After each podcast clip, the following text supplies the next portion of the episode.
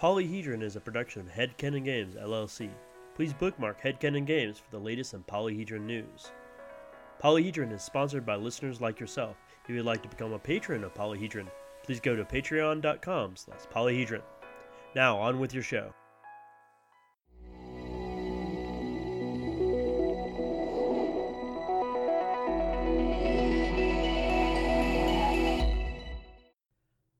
And welcome to Polyhedron, your multifaceted podcast for everything RPG related. I am your host, Matthew, and as always, I have my two co hosts here, Ryan Hello. and Scott. Hi there.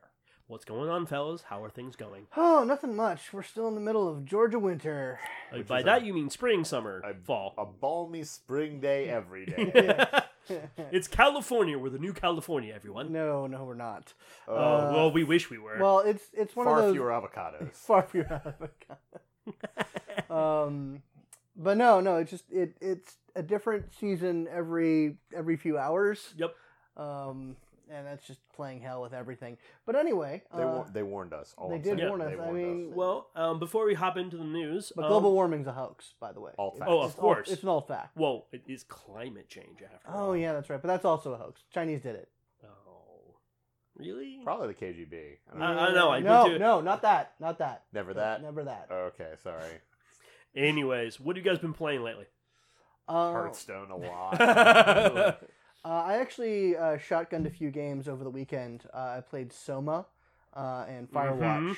Um, both of, both are games that Matthew has been telling me I should play for a long time. Firewatch sounded like a huge bummer. it really is. Uh, it's a very robust story. I though. know the cliff notes. Bummer. Yeah, it's it's kind of a bummer, um, but it was fun. I enjoyed it because I like being sad through stories. Right, I Um, mean, okay. I mean, if that's how you experience that emotion, I, I, I have plenty of that in my real life. uh, but no, Soma. Both of those were, I would not say positive emotional experiences, but they were certainly cathartic emotional experiences. now, okay, like I don't know jack and shit about Soma, hmm um, other than like the muscle relaxer and, and Aldous Huxley. So, which one is it closely related to, or is it not related to it at all? Oh, it's not really. Prob- I don't know. Is it Um, supposed to be a reference to Yeah, I don't something? think it's supposed to be a reference. no, to something. well, it. Uh, I can't rem- I can't remember what actual soma means. There's actually it's a it's a term, but uh, it it's, very existential, yeah, it's very, it's very existential cyberpunk. Um, uh, the end. apocalyptic yeah, cyberpunk. Apocalyptic cyberpunk. Uh, okay, so more Aldous, like Bra- brave, braver new world, but way shittier. Got it. It- kind of, yeah. I mean, there's there's there's spoiler territory because some some very int- well, I don't Is- know. Well, It- it- it- you, you can figure it out with like okay so basic structure of soma is you play through this guy's day um, where he's going to the doctor uh, to get like an experimental brain scan done uh, to uh, to like fix some brain problems that he has and you get the brain span span done some lights flash and then you wake up in a robot body 200 years later because they've used your brain scan as a, as a basis for AI. Oh, so that guy just went about his day, but you're Yeah. the poor fucker who's two Yeah, hours exactly. later. then it goes downhill from and there. then it go, then it goes down well, from there. uh, that is literally one of like continuity of consciousness through Mhm. brain scan and whatnot is something that if I think about it for too long, my like I start getting a weird uncomfortable feeling in the back of my head. you Oh, you- should really, if you can't play it, you should watch somebody play it. It's a Yeah. mind fuck. It is. It it is, is definitely a complete. mind fuck. The ending is also like upsetting. Uh, yeah, it's very good. Like I said, these are Mwah, both love these it. are both games that are very upsetting uh, and very fun for, for, for Uh, the people who enjoy being upset. Firewatch upsets you from the get go. It starts out upsetting, but I love it because if you, and this is probably helps a little bit more if you are a younger gamer. Firewatch is a game, and I'm giant quotation marks right now. If you play it at the very beginning, you st- can start seeing what it like to be a, um, an adult in, in an adult situation and dealing with adult decisions Yeah, it's very much adult and the game. being a, a young a, an adult now oh my god I mean, I mean, Yeah. it's the it's the you're on your own, kiddo. yeah, Yeah. it's it it it it harkened back and was it's extremely mature and you should treat it as mature if you play it but it's a very rewarding experience if you play it with respect and it's really cool it's a fun adventure that, that has a lot of cool weird secrets involved Yeah, I, I ran through a playthrough. I probably am gonna do the whole wandering mode so I can get like all the secrets and stuff. yeah there's a lot of like pathways and stuff like that yeah. but It's, it- it's a very good like uh, our friend Abby uh, described to me uh, turning this into back into role playing. Yep. She, she said that if you if you want a game that shows you the experience of being like a survivalist in game, Yep. like the type like the character the type of character that goes out in the woods and finds all the secret that plot staff has fa- has Yeah. hidden out there, it's a very good that experience simulator. Um, which it was an interesting thing, and but anyway, it was very good. Um, Matthew and I have a disagreement on to whether or not it's a role playing game or not. Are there monsters in it? There are not. Soma is not. I don't. con- Soma is not an RPG. So, someone's not an RPG. Firewatch is. I don't think Firewatch is an RPG. it's RPG. very okay. I will say it's it is, but it's it. I it's right on that line for me. It's. I mean, if to use the to use Japanese terminology, it's a light novel. Yeah. Um, uh, for for lack of a better term, uh, because it it's it's a it's a very set story that has some permutations to it. hmm Uh, but there's not a. It's very. It's a very linear story, and it doesn't really. There's no. It doesn't have a lot of RPG elements other than I'm, I'm, you know, some choices change small things. I'm okay with that. I mean, I'm okay with taking the ride on someone's ride if that's Oh, what yeah. they were intending to. Like, unlike tabletop role playing games, I'm okay if you're here to tell me a story. If it's a video game, like books and video games are kind of like that's what I, I think of them. Yeah, books, Oh. movies, video game, movies, television. tell I me a mean, nice story. preset stuff. Which Now- is why I, I like for tabletop to be a little bit more open and freeform because I, I like my decisions to matter. If you want to play a game that tells you a story uh, and you're interested in gaming, uh, there's a game called The Beginner's Guide. Romo. Uh, yeah, uh, that game that is I, I don't even call that a game because that is that is That's an experience. yeah it's it's a it's a it's a story told through the medium of games, uh, but there's really no game elements to it Yes. other than the fact that you're playing something that you downloaded from Steam. Yeah. um, and it has tropes in there that are game Yeah, of games, but- but, it's telling you a specific type of story with the idea of game development as the sort of the narrative move forward Yeah, movement. If you can get, I've I've seen some YouTube videos analyze that game from like gaming, gaming, dev, game dev, game review, like multiple angles, and it can get really fucking meta. Mhm. Like some of these guys, like like you can hear their their gears turning in their head as they're reviewing the game. Like, what does this say about me and what I do in relationship to game? Mhm. So no, if you want to, if you really want to have an experience where you have to think real hard about yourself as a gamer and your relationship to game developers and all that stuff, the beginner's guide. oh man, now Yeah. I no thank you. Yo, that, no, Oh, this is oh, a the- this is not a nice story either. It's not a this nice is a dark story. story. It's, it's a very dark story. It's these sort of games are not for everybody. yeah, Uh, sometimes, sometimes- I just like nice stories. they're they're sometimes food. You know what? I, I, I wonder if there's a this style of game that tells a nice story. I don't I don't think there has been one yet. This is just well, a nice, listen, pleasant story. Dark, dark existential nonsense usually doesn't be doesn't you know come with puppies and kitties. The only one that was sort of like that is Undertale because it's somewhat positive but very very dark at the And same sad. time. And It's sad it's and it's actually more sad than dark, but Mel- melancholy would be the word. Mel- Melancholy. Uh, oh, there's also that Dragon Cancer, uh, which is not. I refuse. Not nope, happy at all. Nope, nope. I'm nope. I'm. I have. I. I, I was like that dragon cancer. It's like no, this will make me cry, and I'm just not gonna go over here. And I, you now. know, I already, I've already cried enough since Trump was elected president. I really, I don't, I don't need any more. I don't But need my anyway. media to make me cry like that. Oh, you mean you mean Orange Thunder, right? Oh, Orange good old Thunder. Orange Thunder. The, uh, you know, Anyway, so those are the games I've been playing. Uh, Matthew, what else? Do you have any Uh, news? What games I've played? I have news, but I was also thinking about the games I played. Um, I wrote an entire fan supplement in two weeks. he really did. It's actually very well laid out. It's, I- I, I this is the first I've heard of this. Very- I'll show you. I'll show you afterwards. It's- it's um, quite I you impressive. learned a program. There's a program. Uh, it's an open source program called Scribus. It's a layout program. You can basically make any text look like an actual RPG look if you have the right art. made himself a little splat. oh boy! Yeah, it's really cool. I learned it. It was a lot of fun. It You was should very. post it on the Polyhedron website. I will. I'll share a link. I've already shared it on uh, Reddit, uh, on one of the subreddits that I I'm mean, a part of, and It's for a game that basically very, very few people play. And super niche. I will say though that I mean, I guess if you come to us through Matthew's Discord server from play, but you know, from this particular game, uh, Black Black Crusade. yeah, it's right? Black Crusade. It's for Black Yeah. Crusade. Yeah, I, I mean, if you come to us through that, I mean, hey, I suppose Yeah. enjoy this little enjoy this little supplement. Yeah, they already they already have it. They already have access to it, and they've they have I've gotten nothing but really good reviews, except for some errors in you know grammar and spelling. But that was Well, Uh, that, that's that's, you. you. Matthew. I know. I've been trying to do very good. I've been I've learned a lot. But that's basically what I've been doing. I'm also I haven't been gaming because actually most of my games have been getting canceled on a regular basis. Yay, adulthood. Oh boy. Yeah. So, um, Ryan, uh, you did Hearthstone. Anything else? And I'll go into Oh, news. I mean, I do. I mean, I've played a little bit of tabletop. You got and some Wulin. You I told me got, about some. I got to play Wu Lin yesterday, which is something I don't get to do very often. But I do like my kung fu. I Yeah. love kung, I love being kung fu man. Yep. Um, so we'll just dive right into the news. We don't have one big piece. Um, something really interesting across across the interwebs is uh, there's a new thing called PAX Unplugged. It's going to be in Philadelphia in November, and it is kind of like all the other PAX, but it's hyper focused towards just tabletop RPGs. Um, it's it's taking sort of the style where Gen Con was, but Mhm. they're just making it just about one subject. I kind of, man, I kind of like that honestly. Like, Yeah. I went to PAX. I went to actual PAX in I think 2009, Mhm. maybe. I'm so jealous. I really want to go to a PAX. It's Yep. different. Like if you're expecting the atmosphere of say Dragon Con, you will be sorely disappointed. no, It it's is much gamer a- focused. It is not a party atmosphere. It Mhm. is.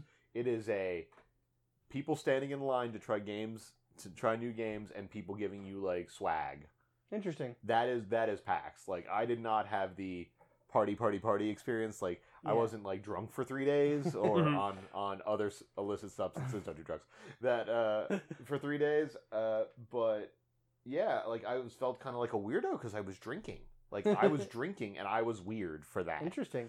Like yeah, it Dra- was, Dragon Con, I, I've come to, to realize that Dragon Con is a special snowflake, as it were. Uh, It's a. f- It's because it's a. fa- It's still even for as big it is. It's a fan con. I it's know. still a fan con for having seventy thousand flipping people. Yeah, it's not a it's not like a tool of the industries. It's for us, yeah, and, and By us, for us, and all its and all its myriad uh, delights. Oh and that God. is why I like it. and but yeah, like if you go to PAX, it's like go to EA's booth, go to you know, Mhm. go Yeah. to I mean, Hi-Rez's booth, go to the And that's what they're. That's- and that's that's a- what they were talking about for Gen Con because Gen Con is a very in, industry based convention. And I never I've never gone to Gen Con. I did go to Orig- Origins once, which is was very much a, a gamer convention. Like there were there were a ga- games all over the damn place. Um, but no, PAX Unplugged. That's cool. That- Uh, I mean, honestly, like if they do it next year when I'm like not drowning in student loan debt, I will probably do that actually Yep. because that sounds like something both me and Murphy would like. yeah, and Also, we haven't taken a vacation in a while. it's actually very important. I'm I'm starting to see that as an adult going. You know, what? you have to take time out of your Dude, Fucking schedule. uh, I, we're about to get real grown up here for a second, motherfuckers. Uh, like, I have considered just like taking the weekend and going up to Chattanooga. I swear Mhm. to God, I'm just just get the hell out of this city for a little it's while. it, sometimes you got to do it.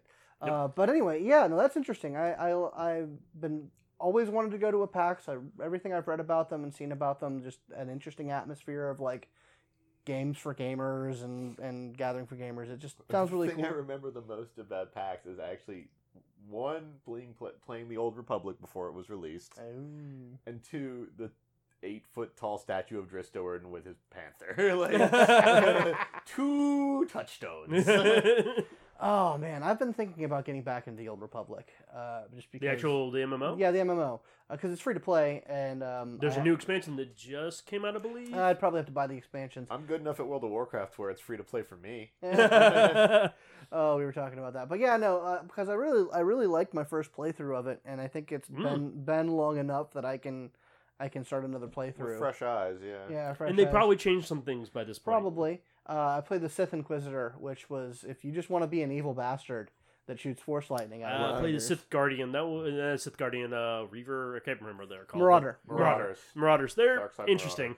Uh, I want to try the s- uh, the uh, the Incidentally, best class in the tabletop game, by the way. I probably wouldn't doubt it. the uh, Sith uh, Inquisitor, not the Inquisitor, no, not the Inquisitor, the Imperial Agent. That's what I want to play. Ah, uh, because our friend Ari was telling me about that. Like basically, that storyline is you're like you're James Bond, um, and that sounds really cool. hmm um, and you're evil like eh, James Bond, so that's well, good. that's the thing about the about the the old Republic is you can play dark side, light side, either way.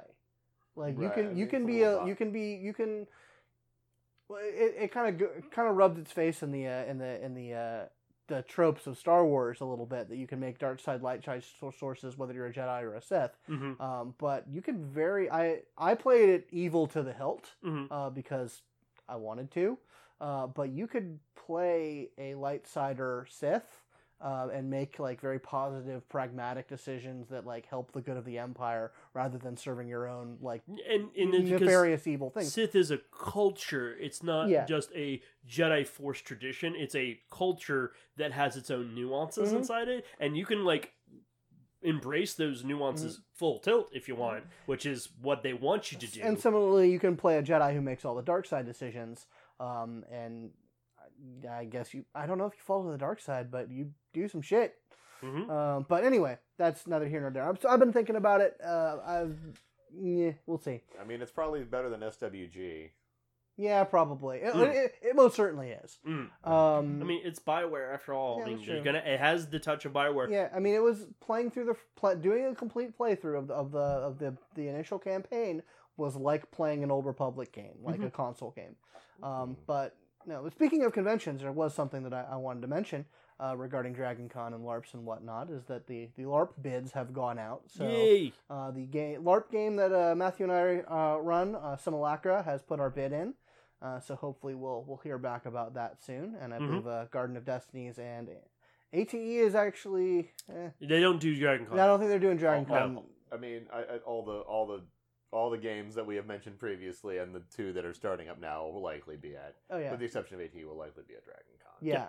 So if you're local or if you're coming to Dragon Con, we encourage you to come by our tables and give our, give give, Yep. give all these games the LARP, a shot. The LARP tables will be in the in the America's Mart near the board games. Unless Well, they're not, because who knows? Yeah, Uh, like uh, apparently it'll be the same setup. Uh, we'll be the really. it was really good. We're gonna be the really eager ones trying to talk to you about our dudes, and we'll prob- and, I'm- and I'll be drunk. So One eight hundred talk to me about your cal- character. But anyway, yes, there it is. But we should probably move into All our right. top. we All talked right. about tabletop convention. Now we talk about tabletop monster All right. Well, tabletop and uh, just general encounters. encounters, monsters. monsters. Yeah, that's stuff. our main topic for this evening. We're going to talk about it monster design, but as an extension of that, encounter design. We've already mentioned it previously in a few episodes, like when Dylan was here talking about LARP stuff. I think antagonist we talked a little bit about it as well. Um, but we're going to go in a little more in depth this time, have a more robust conversation concerning how to put monsters, aka challenges, in front of your PCs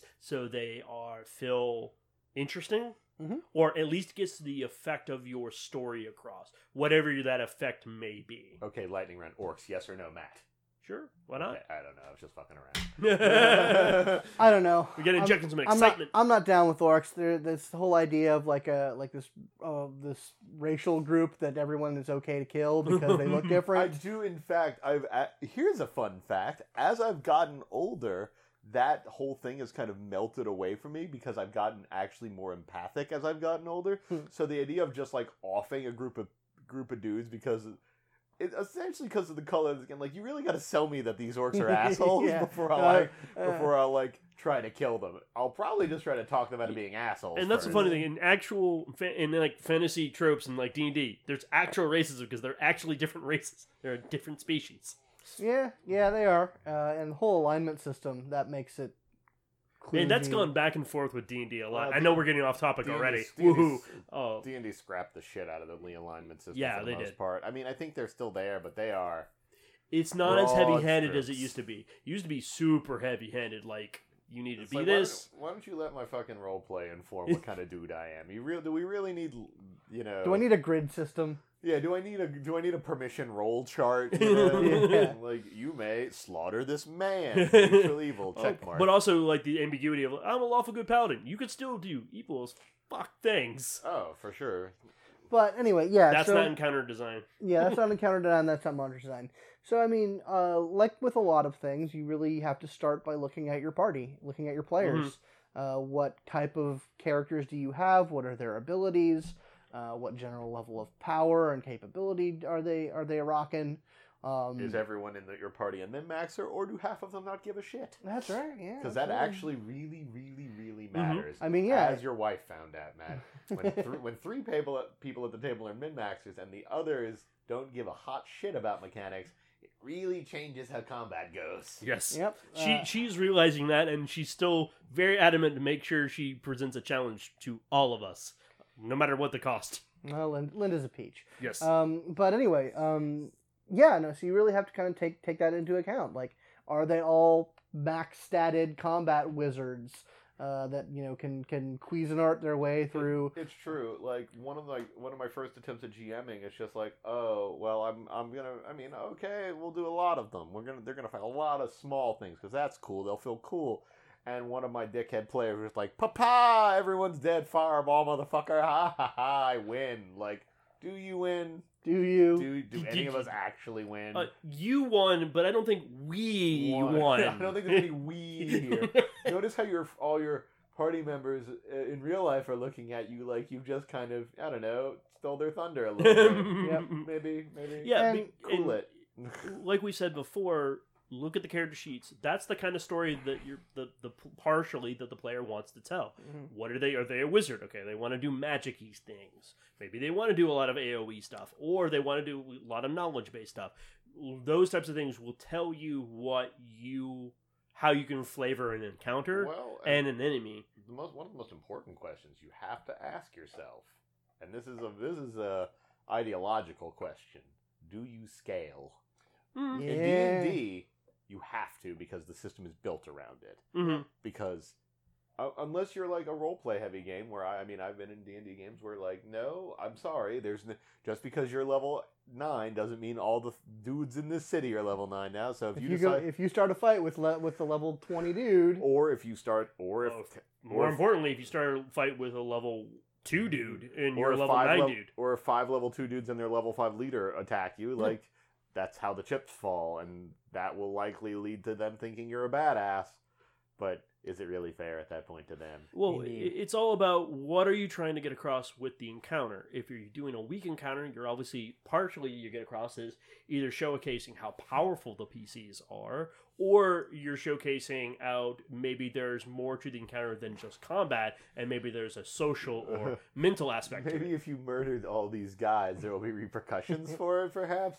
Or maybe if you spare their lives, they might see fit to do you a favor later. Indeed. Or you know, or that that too might bite you in the ass. Um, but I mean, it, it really also depends a lot on the game you're playing. I mean, Mhm. a game like D and D, this the a lot of those issues kind of take care of themselves because, as Ryan mentioned, it's built to scale, and you've got you know books full of monsters that are uh, at And ver- entire entire chapters that of are at- guiding you through that process. I've become less enchanted with it as I've, as as yeah, 15 years hence, I suppose. Whereas uh, in games uh, less, let's, let's take a game that's uh, similar in, in sort of fantasy combat nets.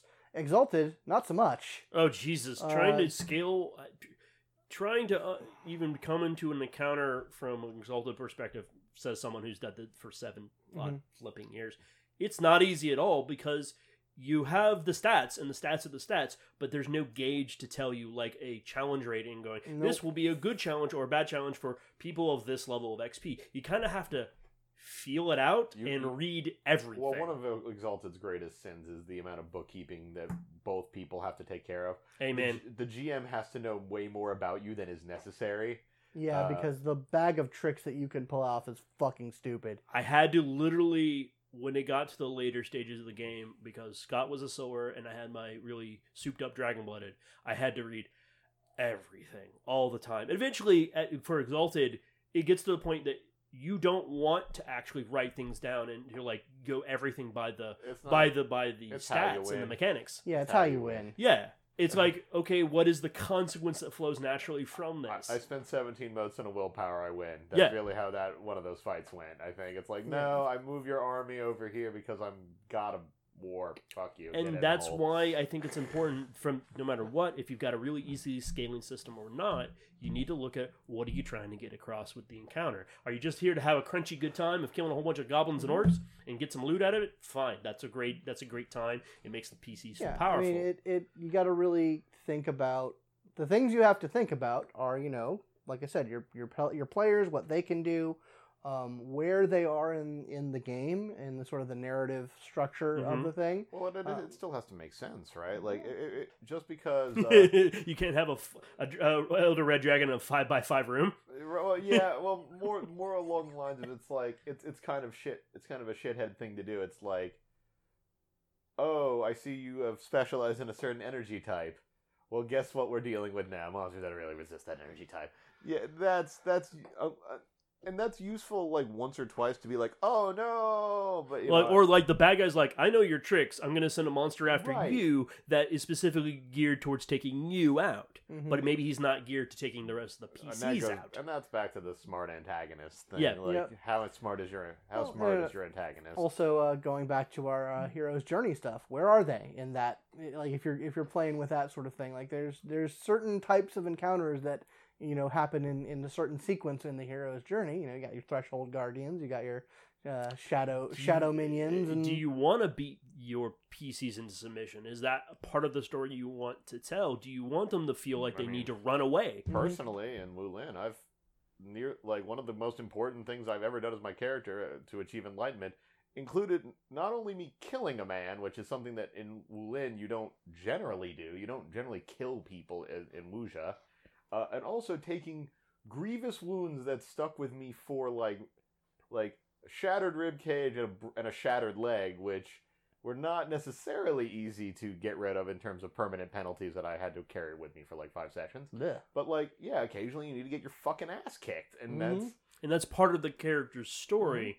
I mean, you can have a very simple story, but this is part of story and counter design is simple story. You're you're saving a village from orcs and goblins, and that's all fine and dandy. But are there consequences of that? Are what what was that encounter supposed to entail? Are the goblins and orcs now their family's going to go starve because well you killed them?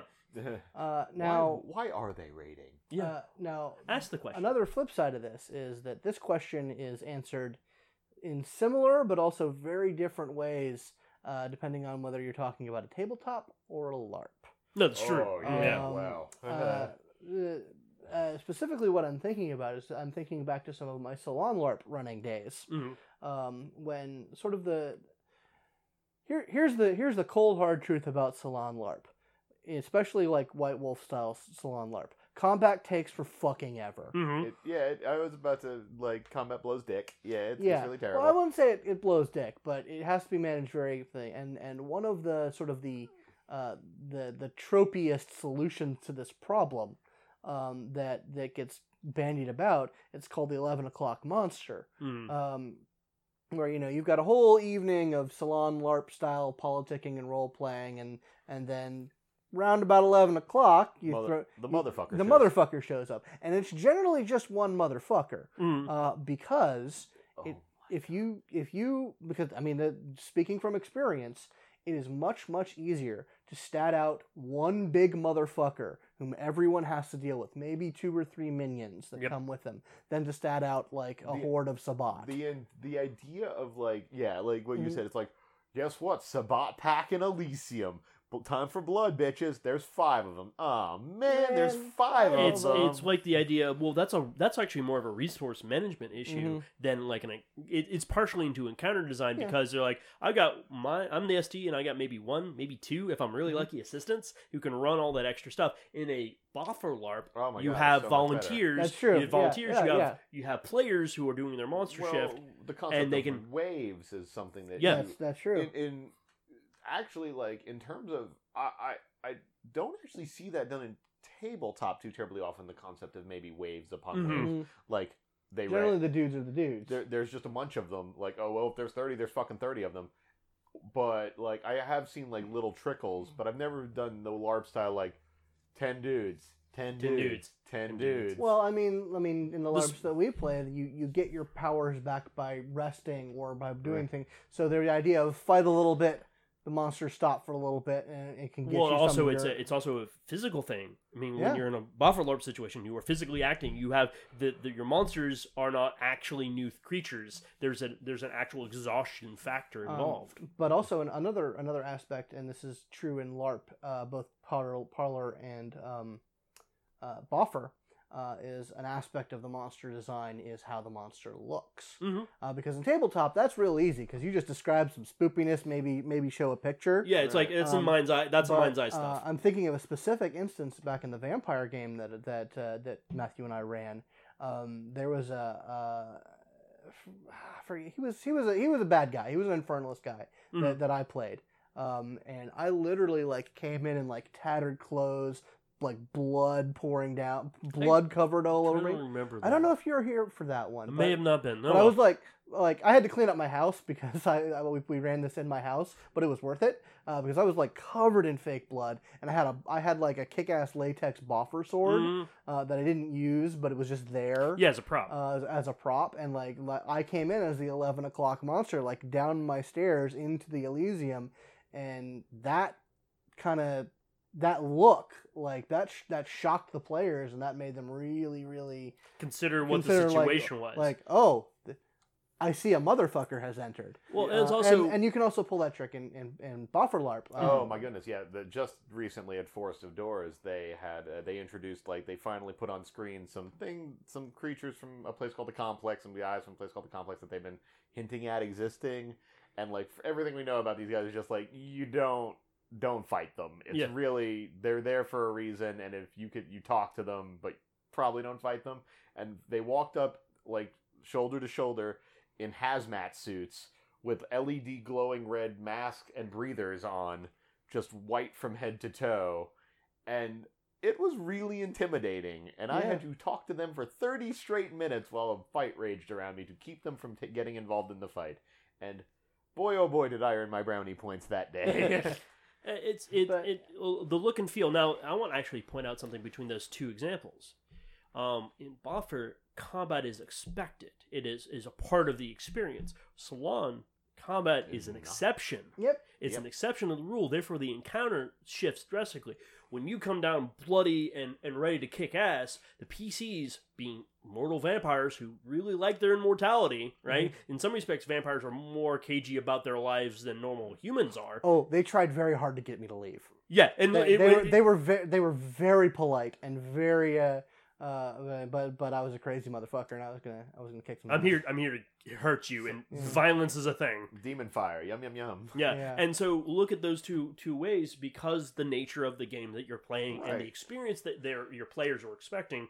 Um, Salon is going to be more reserved. You got one guy, maybe you got a couple guys, but combat's a little infrequent because As a juxtaposition, we do have the nine the 930 monster. Mhm. At, at, in in LARPing, there is always a monster at, at 930. oh, it's been a couple hours after feast. I've had time to rest and It's- digest. It is 8 p.m. It's time. It's- Ti- oh, a oh, monster shall be arriving. Soon. Actually, Yeah. oh, it's 8 p.m. Um, let's get my stuff on and get ready because you know what? I'm waiting. I'm just waiting. I'm waiting. now, when they, Uh, when they I'm, subvert I'm, your, I'm carbed and proteined up. Yeah, yeah, I'm yeah. hydrated. and I'm ready for the night's activities. They will subvert your expectations from time to time and make you wait a little bit and push everything later, and like throw in some or frilly throw different encounters in or some frilly stuff. But that's the fun of subverted expectations. But ex- yes, combat is the expectation. There is usually going to be, if you haven't fought five times today on Saturday, it's been a really weirdly light game. Yeah, Mhm. or or a very different feel for the game that you're Mhm. probably playing. Not a bad thing. Like No. we've had we've had uh, many LARP experience where it was like, no, we're just we actually talked our way out of two field battles or Mhm. something. Which some people like. For those of you who don't know Boffer LARPers, like the grognardiest ones, Mhm. they froth at the fucking mouth when you do that. Oh they do not- yeah. they always want to fight. Oh, they always want to, but Uh, I, I, I Again, fi- that's the expectation. They're coming in with the expectation. I want However, in a salon LARP setting, if you're goading the encounter into a combat situation, you may get got by your own people. yeah, like, like, shut we up. We didn't want to do up. this. Dude, shut up. But he's like, I put all my points in the brawl and these other combat stuff. This is what I'm here. You guys get to talk and do all your cool powers. This is what I mean. This is what I'm built for. This is why no one likes you, Chad. Oh, you know what? Oh, Chad hey, but hey, when those gargoyles come down from those towers, you're gonna say, "Hey, Chad, save my life, please. Whatever you want, it's yours." True enough. and, and but like pushing it back to tabletop, we can kind of do col that. The thing is, because of tabletop's flexibility in this, you can have column A, column B, right? Oh, yes, yeah. absolutely. like you can have the social encounter there's no there's not necessarily an expectation of combat depending what tabletop game you're playing Mhm. like I've been playing in a Mage the Awakening game. I think we've got five sessions, and we have come to not blows because we dismantled the situation so fast and so aggressively, like with with Magic, that it was just like this wasn't actually a fight. The dude just went to stare at a wall and handed one handed me his gun because Magic. But like, yeah, fuck him. But like, yeah, or you can have D and D where it's like we haven't fought anything in three sessions. This is absolute nonsense. So it's really the game you're playing, right? Yeah. But, but I've gone, I've had D and D games where we didn't fight that particular session and it was okay. Like that's fine. Listen, I know literally every number on this sheet somehow says I beat things up, but sometimes it's okay because there's like three social skills. Well, and and al- that's fine. actually, mm, good. Good thing you brought up that. It just sparked something in my mind.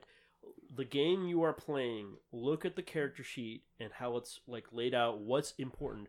D and D has a tradition of having a lot of physical things. Physical things are important. Therefore, the mm-hmm. game, the bigger part of the expectation of the game is physical And- things. And you know what? The one thing that you can that it lacks entirely that tells you about the game, it lacks social combat. Of Oh, any yeah. real complexity. There is no mechanical social combat, whereas basically every other game out It's there, fiat.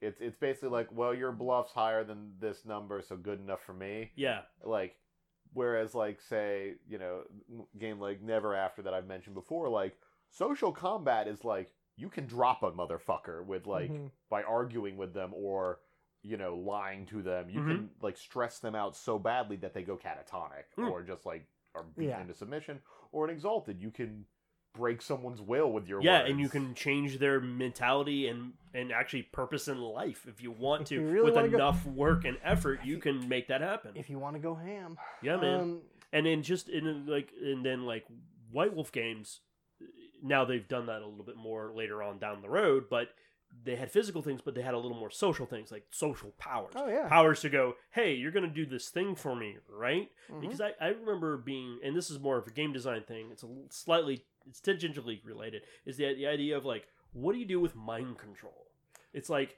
that That's, uh, takes like protagonism away from the pc but it's a very important like se- potentially setting and like narrative yeah, I mean, dominate, man, and, Yeah. and vampire. It's it's a whole thing. I mean, D and D has it too.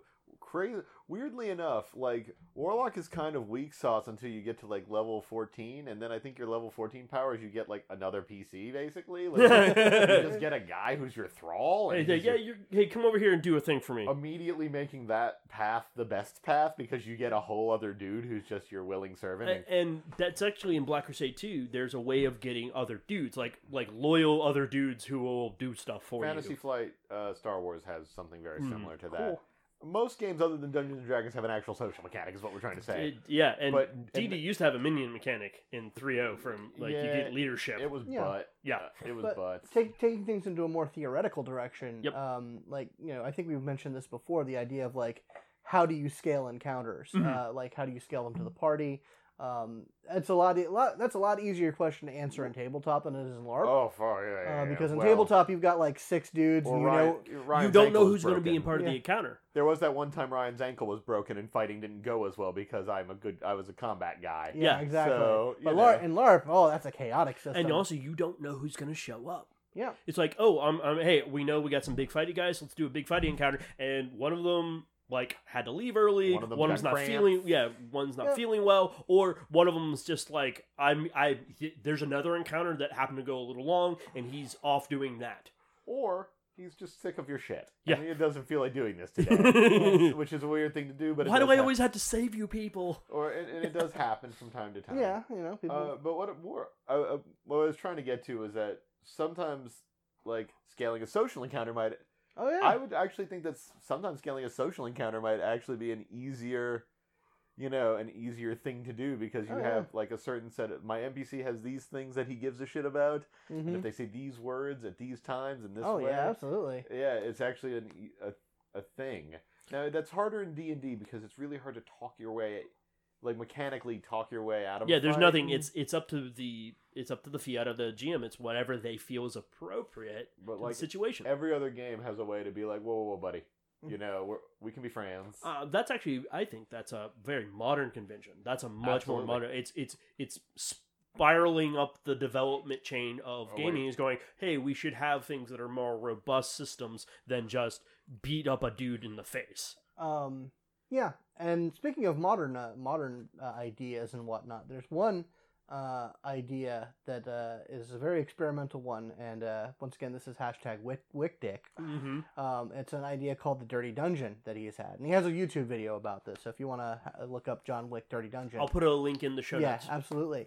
Uh, it is a very, very novel experimental method. The basics of it is that um, you basically, when you sort of crowdsource your encounter design and your Mhm. monster design a little bit, uh, and you basically run the players through this scenario where they're they're uh, like they're doing some they're basically doing some reconnaissance and research They're, on yeah, the they're dungeon. doing, yeah, they're doing And- like and- like lore. They're going through books of lore and tomes. They're talking to- talking to people. Yeah, exactly. Um, and um, you know, gathering maps and stuff. And this is not them like interacting with NPCs who give who, who then get the information from the GM. This is them coming up with that information themselves. Yeah, it's a very it's a meta conversation. Yeah, exactly. Like Um, they it- they, draw a map, they describe a monster, they describe a trap. They they basically like through this sort of collaborative meta discussion slash role playing session, they build the dungeon for you. Um, and they I think the way he described it is like every every so often whenever they they contribute something of like worth and value they get to throw dice into a bucket Right, and uh, will like like D4s, which Right. provide like minor bonuses, and they can just pull those dice out whenever they want to provide bonuses. Uh, but like every time interval, like ten minutes that they're doing this, the GM gets to throw in a die of his own, which represents a complication. yeah, or he has his own pool over here that he can pull from Mhm. that means certain things. Uh-huh. Which And- means basically like complications in general is like things that go wrong. Mhm. Like your map was wrong. Like in this, like the complication is like, yeah, the map says we take a left turn here.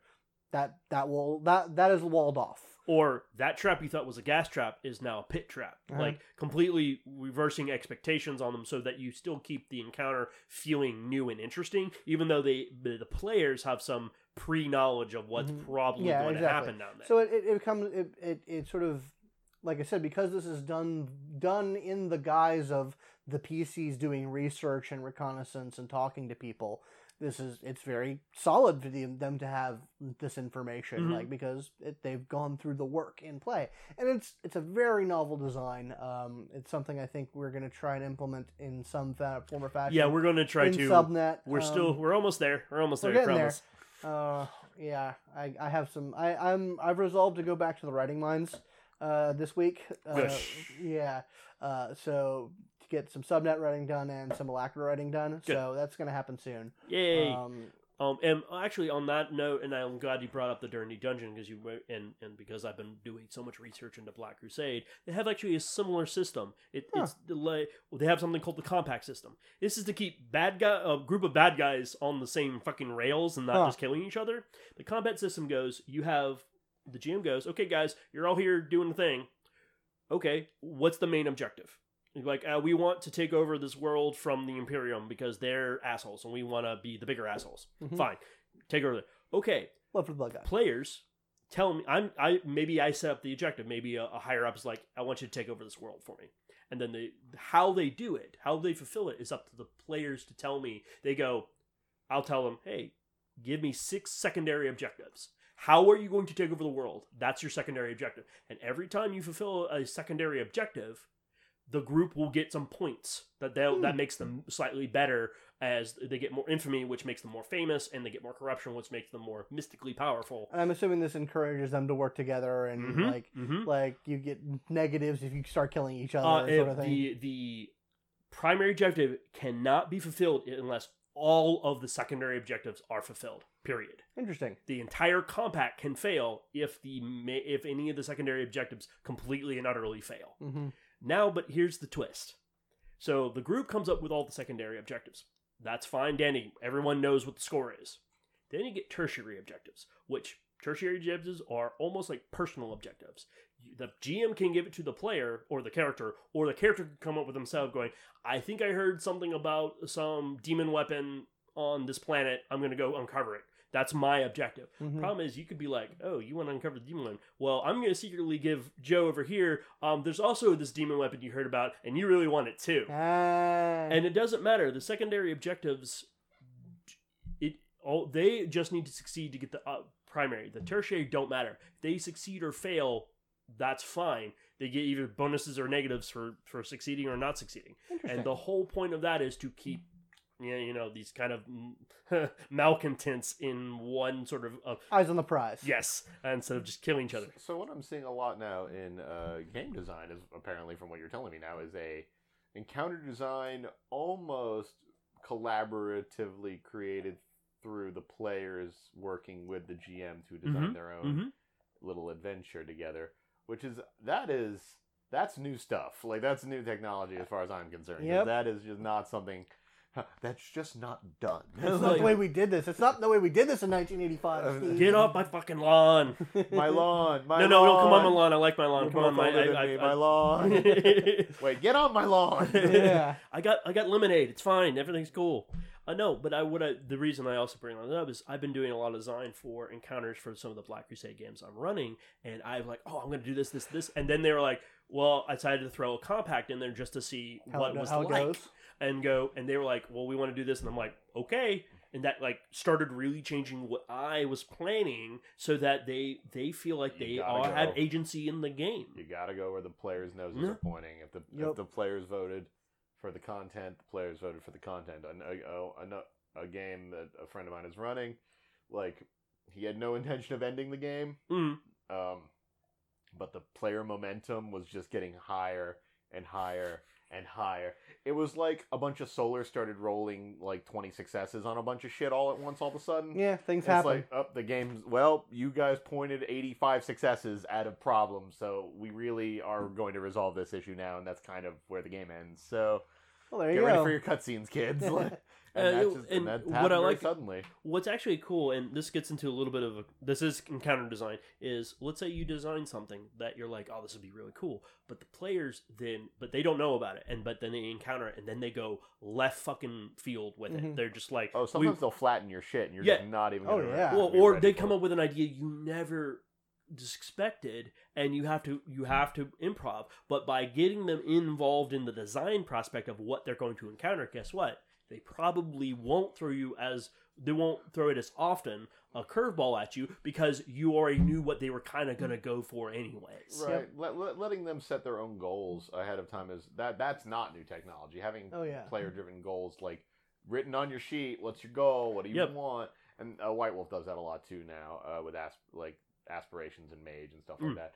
Letting them kind of vote for it. Oh yeah, uh, Legend of the Wulin, the entanglement system, yes is a secondary form of experience that is literally just voting for story beats Cool. with the amount you of do points stuff with the world the world starts becoming part of your and story I, and I shit you not, a, a thing that was put on my sheet game two, two years ago, finally just like came to fruition as like a thing that popped up in the story. And I was like, damn, damn, dude, you actually checked. Good job. nice. Mhm. Yep. Um, yeah, uh, taking it back over to to uh, LARP. Um, uh, another aspect of, of encounter design and mo- and monster design and whatnot. Um, I kind of touched on it earlier. Is it there's also like set dressing and, and spacing and and, and Blocking. it's Mm. like it's kind of like designing a little theatrical scene. Yep. Uh, it- uh, the best LARP content ever has that uh, you know that you ever Mhm. run into was probably talked about like a play. yeah, before.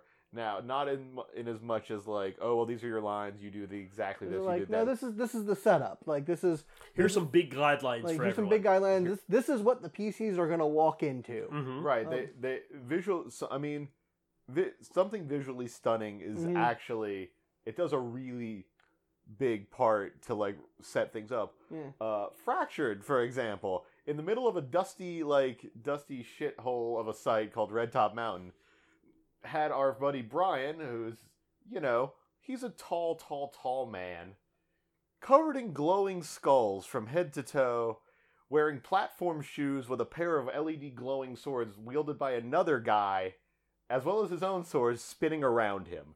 It was, and he hero landed, and it was scary as shit because Brian is taller than me on a good day. Like he's a he's much taller than me. But I will say when he was bearing down on me and all and the other two swords were bearing down on me too. I'm not gonna lie, a little pants shitty. Mhm. It was a little scary. I didn't like it. Uh, yeah, another fractured uh, encounter that springs to mind uh, is there was an encounter with the Hut Witch.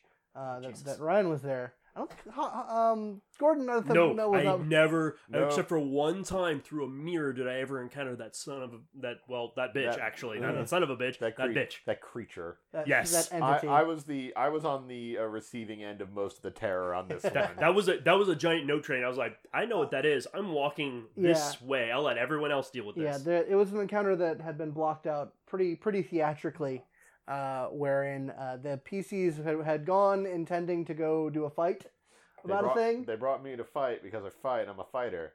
But then then things then things changed. Yeah, things changed. The things that they were fighting uh, started to get their, their lunch eaten by some monsters, uh, and then basically we, we dropped everyone. Everyone got everyone got the, the beat down. Uh, Everyone got got. Well, everyone got killed. Like we actually we uh, we we were everyone was killing blow active on that one, uh, and then I dressed up in my disgusting fucking outfit. Uh, came back and brought everyone back to life, but they were still weak and powerless and could not do anything. Uh, and then, then we had ourselves a little conversation, didn't we? The- the- Ryan? remember that After- monologuing thing we talked about Yeah. last A- episode? after she after he very very well described uh, the the NPC unhinging her jaw and consuming a manhole, and to Doug's credit, he screamed so well. Oh yeah, he can scream good. And, And because But- I, no one okay, so because I was literally the only one who could see this, like I was the one who could see all this happening. Everyone else was kind of blocked by tarping. So it's like, ah, man, I really got to make sure people understand what the fuck is going on. So my character, who's very tough and is usually unflappable because he's ancient and terrible, just started freaking the shit out Yeah. about it. It's like, oh no!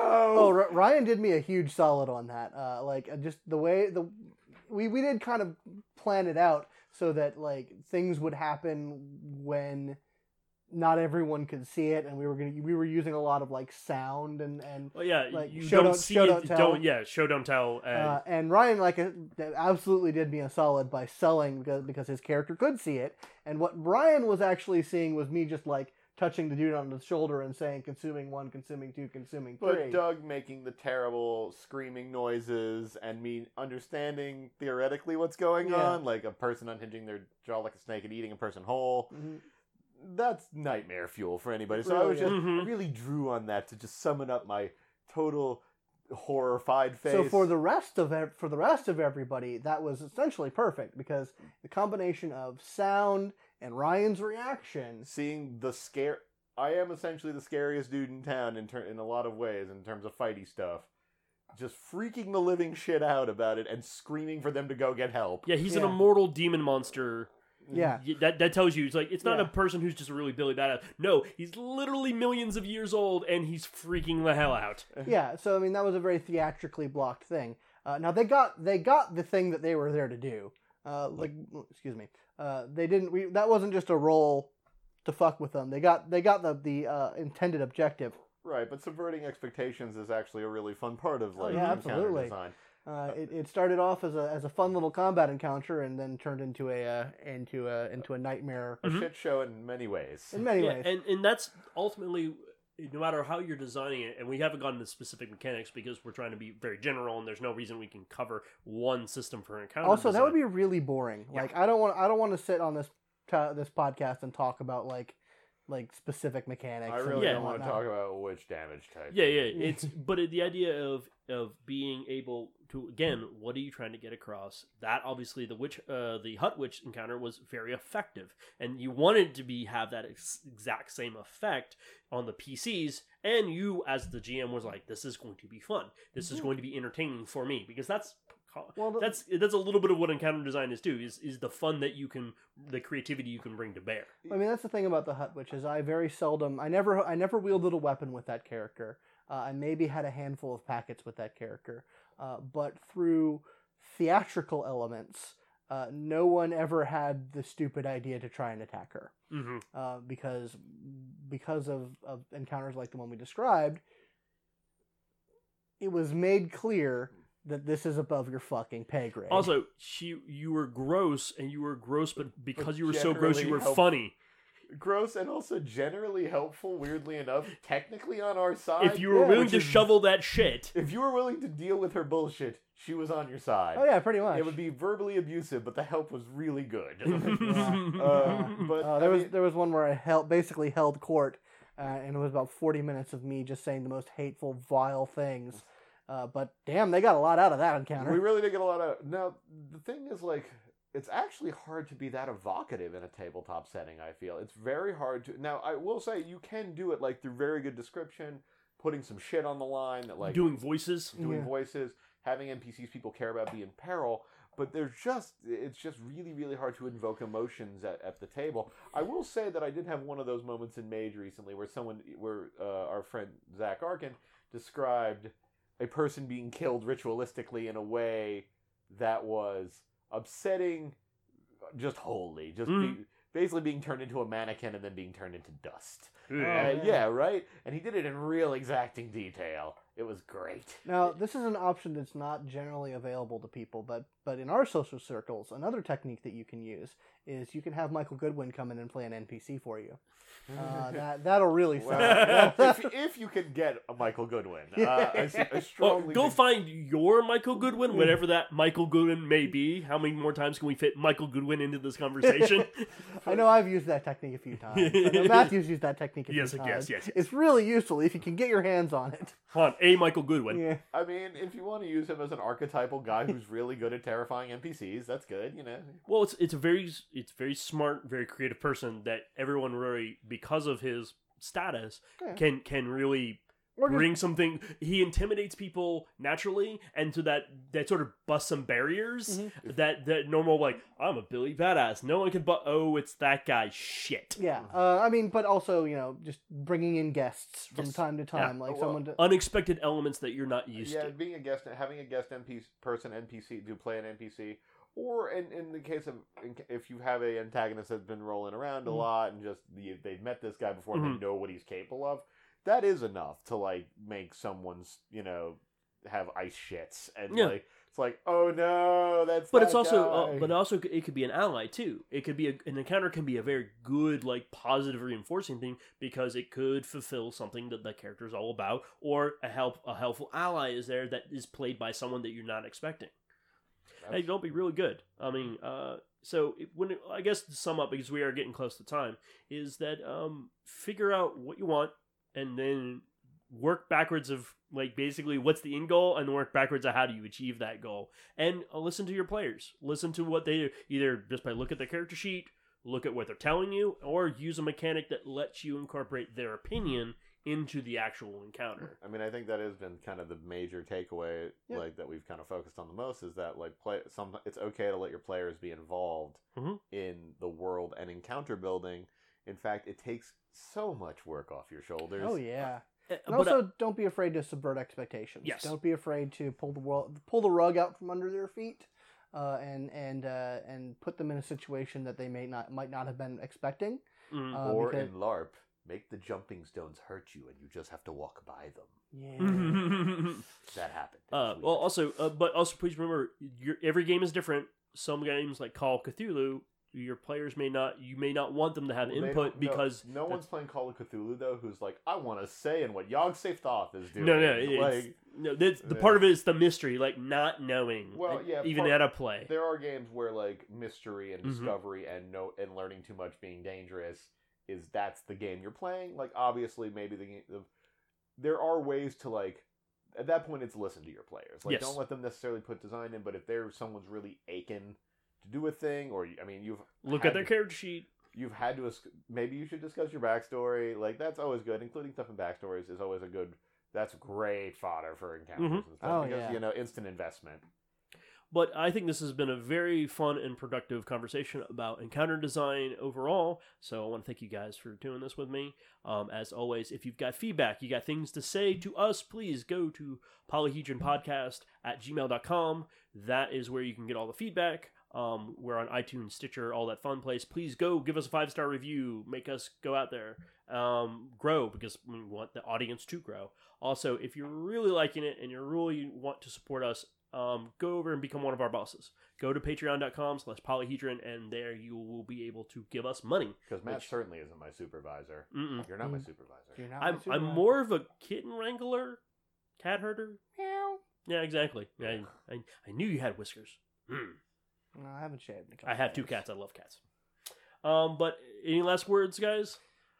Um, did you see that ludicrous display last night? Yes. See that auction, Liz? They was trying to walk We're- it in. Yeah, we're we're it's the we're recording the day after the Super Bowl, and I didn't watch the Super Bowl, but I heard it from everyone else. People's reactions were pretty funny. Yeah. And I don't care about oh, sports Oh, ball. oh the- the one. there were so many sad people in the office Superb this owl? The superb owl. Oh, the, su- the superb owl was, was was not so superb this year. we did, we did not. We did not. Well, actually, from what I heard, it was a really good game. Yes, It was, But- it was quite superb, but not in. We didn't. we win didn't it. win. We didn't but, win. but the problem is the reason people are upset is because we were very very close to winning handedly, and then they pull the Patriots pulled it out in the last fucking quarter Well, in no, overtime. No, yeah, in overtime. No, well, no. What happened? Like the Falcons took the first half of the Yep. game. Halftime occurred. The Patriots got their shit up, and the Falcons they tried to walk it in like Yeah. Arsenal. But, Uh, uh, I told pla- someone actually I told somebody about that. I was like, never. Yeah, they're up the first quarter, the first uh, first half. Don't count the other team out yet because there's still another and half they of the ti- game. they tied it up and they brought it into. Uh, everyone knows. overtime. Everyone knows what Yeah. what happened. I think uh, best Twitter joke. I haven't seen this much Patriot slaughter since the 1700s. Whoa. That was before the halftime. oh Jesus! Uh, I think on that note, um, go where your fun is, guys. Go roll some dice.